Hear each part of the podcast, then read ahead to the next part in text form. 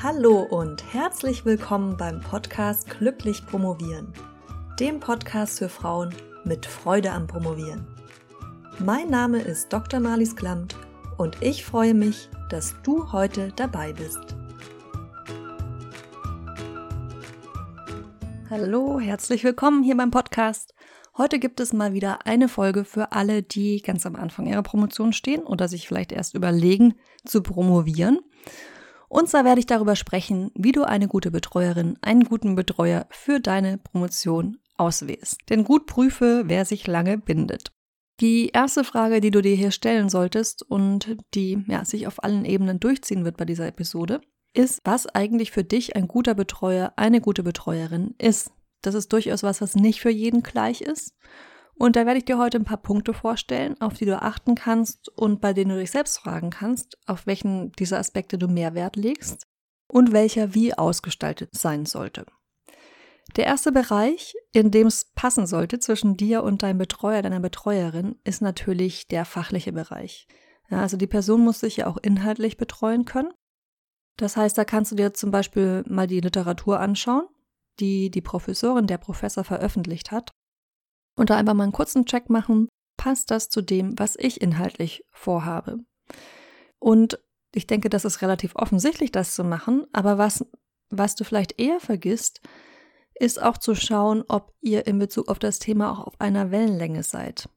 Weil es kann durchaus passieren, dass eine Person in einem ähnlichen Bereich forscht, aber eine ganz andere Haltung gegenüber diesem Thema hat.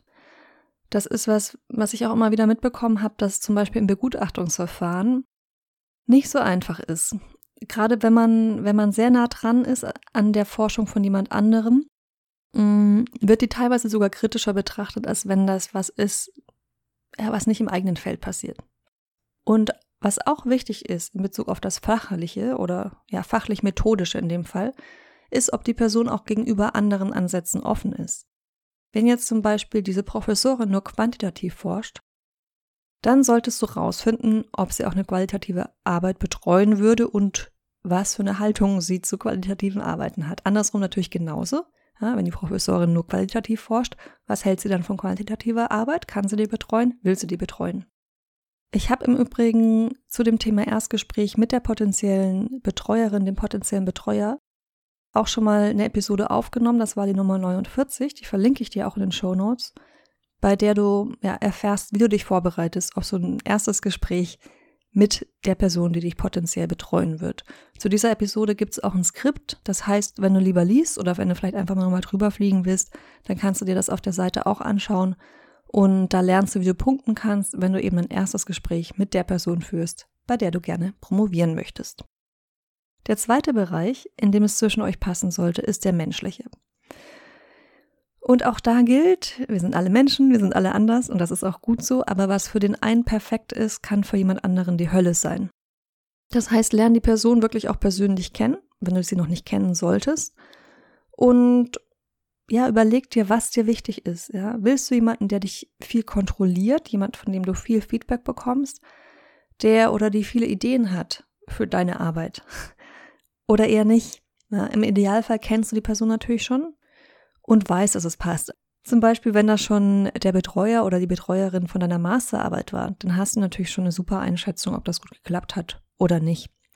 Ansonsten würde ich dir raten, wenn das nicht der Fall ist, und auch wenn es der Fall ist, würde ich es auch machen, wenn du die Möglichkeit dazu hast, dann tausch dich mit anderen Doktoranden, Doktorandinnen aus, die auch von dieser Person betreut werden. Frag sie einfach mal nach ihren Erfahrungen.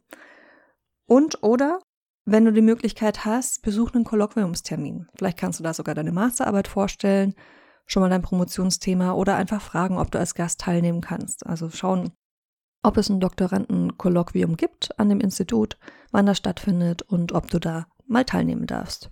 Und dann kannst du einfach auch besser einschätzen, wie die Person tickt und ob sie was für dich ist, menschlich oder nicht. Was sie zum Beispiel für Feedback gibt in diesem Kolloquium für für andere Doktoranden, andere Doktorandinnen. Jetzt komme ich zu einem Bereich, zu einem Aspekt, den du vielleicht gar nicht auf dem Schirm hast, und zwar das Geografische. Wie weit ist die Person von dir weg? Ja, kannst du sie von Angesicht zu Angesicht sehen? Ist das wichtig für dich? Und wie wichtig ist es dieser Person, dass du regelmäßig bei ihr im Büro auftauchst? Das ist natürlich vor allem dann wichtig, wenn du in einer anderen Stadt wohnst. Es steckt auch ein finanzieller Aspekt dahinter, weil wenn du regelmäßig von München nach Wien fliegen, fahren, wie auch immer musst, dann kostet das eine Menge Zeit, eine Menge Geld. Und das solltest du dir vorher schon gut überlegen oder ob du dir vorstellen kannst, da auch hinzuziehen. Ja?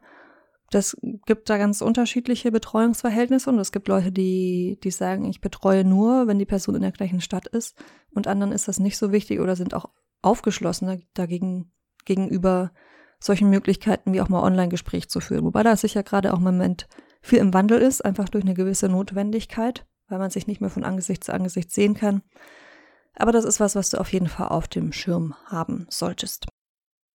Auch noch so ein Aspekt, den man manchmal vergisst. Wie sicher ist es, dass diese Person an dieser Uni bleiben wird? Also wenn das jetzt, du wohnst in der Stadt, da gibt es eine Uni, an der hast du vielleicht schon deinen Master gemacht, da möchtest du jetzt am gleichen Institut promovieren, ja.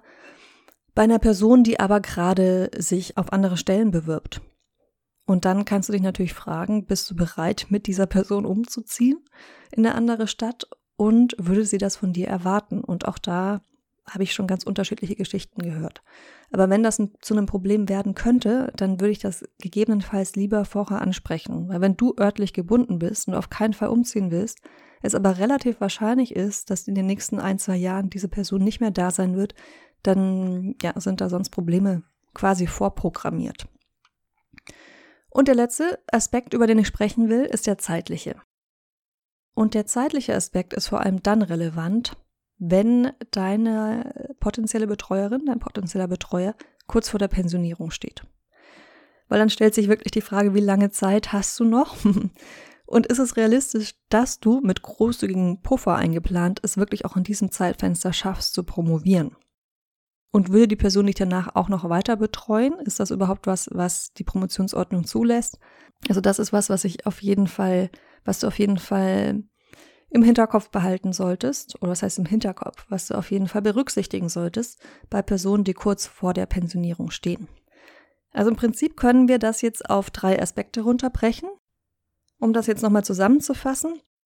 Es gibt den fachlichen, den fachlichen Teil, in dem ihr zusammenpassen solltet und fachlich und auch methodisch. Dann gibt es die menschliche Ebene. Dann gibt es die Frage nach der Geografie und nach der Zeit. Und das können wir im Prinzip jetzt auf drei Schritte runterbrechen. Erstens, werd dir selbst darüber klar, wie dein perfekter Betreuer, deine perfekte Betreuerin aussehen würde. Zweitens, bekomm deine Prioritäten klar, was dir davon besonders wichtig ist, weil die perfekte Betreuerin gibt's nicht. Ja? Auch Professoren, auch Professorinnen sind nur Menschen. Und dann drittens, finde diese Person. Und denk wirklich daran, mit dieser Person wirst du eine enge Beziehung führen oder auch nicht so eng, ja? je nachdem, das kommt dir dann auch wieder drauf an. Aber du wirst eine lange Beziehung führen und deshalb prüf dich gut, weil du dich lange binden wirst für ein paar Jahre und Mach da nicht zu viele Kompromisse, zumindest nicht bei den Dingen, die dir wirklich wichtig sind. Ansonsten wünsche ich dir ganz viel Erfolg, dass du deinen Betreuer, deine Betreuerin gut auswählst, eine gute Person findest, die gut zu dir passt, zu der du gut passt. Und dann bleibt mir nur noch zu sagen, wir hören uns wieder nächste Woche. Bis dahin freudige Suche nach einer guten Betreuerin, nach einem guten Betreuer. Deine Malis.